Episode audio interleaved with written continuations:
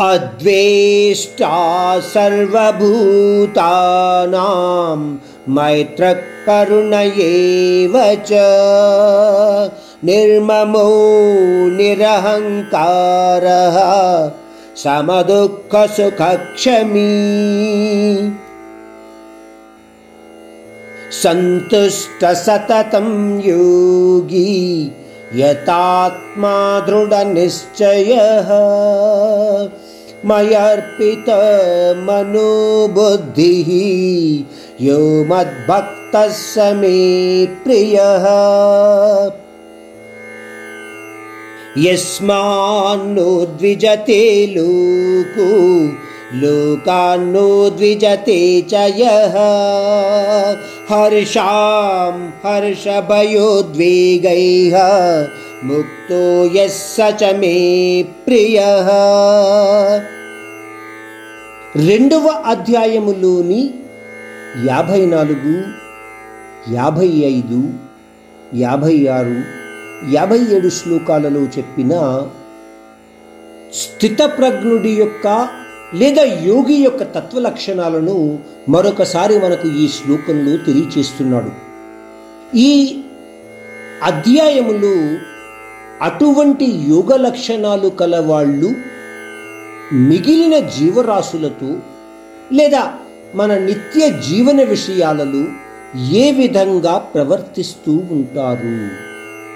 ముఖ్యంగా మనము ఇంతవరకు విన్న భగవద్గీత నుంచి తెలుసుకున్నది ఏమిటి అంటే సిద్ధిత్వపూర్ణుడైన యోగి ఈ బ్రహ్మాండాన్ని బ్రహ్మాండ నాయకుడైన ఆ దేవదేవుడిని కూడా ఒకేలా గుర్తిస్తాడు.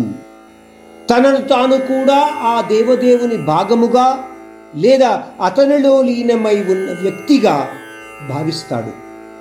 అటువంటి యోగులలో నేను నా యొక్క అన్న అహం ఉండదు. ఎందుకంటే ప్రతీదీ ఈశ్వరమయమే. ఆయన ఉద్దేశ్యంతో జరిగేది ఆ విధంగా ఆ పరమాత్ముడే మనకు ఇంతకు ముందు అధ్యాయాలలో చెప్పాడు నా ప్రమేయము లేకుండా ఈ బ్రహ్మాండములో ఏమీ జరగదు. నేను లేని ఈ బ్రహ్మాండము శూన్యము.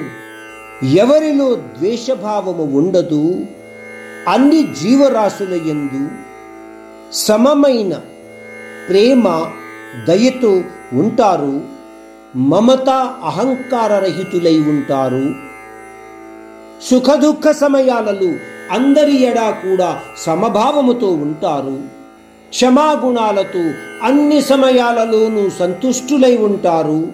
ఇంద్రియాలను ఇంద్రియార్థాలతో కలవనివ్వకుండా వశములో ఉంచుకునగలుగుతారు. నా ధ్యానముద్రలో నిశ్చలుడై సమస్తము నాకే సమర్పించే భక్తుడు ఎవరికి హాని కలిగించనివాడు? ఇంకొకరి కారణంగా క్రోధితులు కానివాడు ఎటువంటి పరిస్థితులలోనూ కూడా ఈర్ష భయము ఆందోళన లేనివాడు అర్జున. నాకు అత్యంత ప్రీతిపాత్రుడు. అంటే అటువంటి భక్తులు ఆ పరమాత్ముడికి అతి సన్నిహితంగా ఉండేవాళ్ళు. అంతేకాకుండా ఆ దేవదేవునికి మిక్కిలి ప్రీతిపాత్రులు.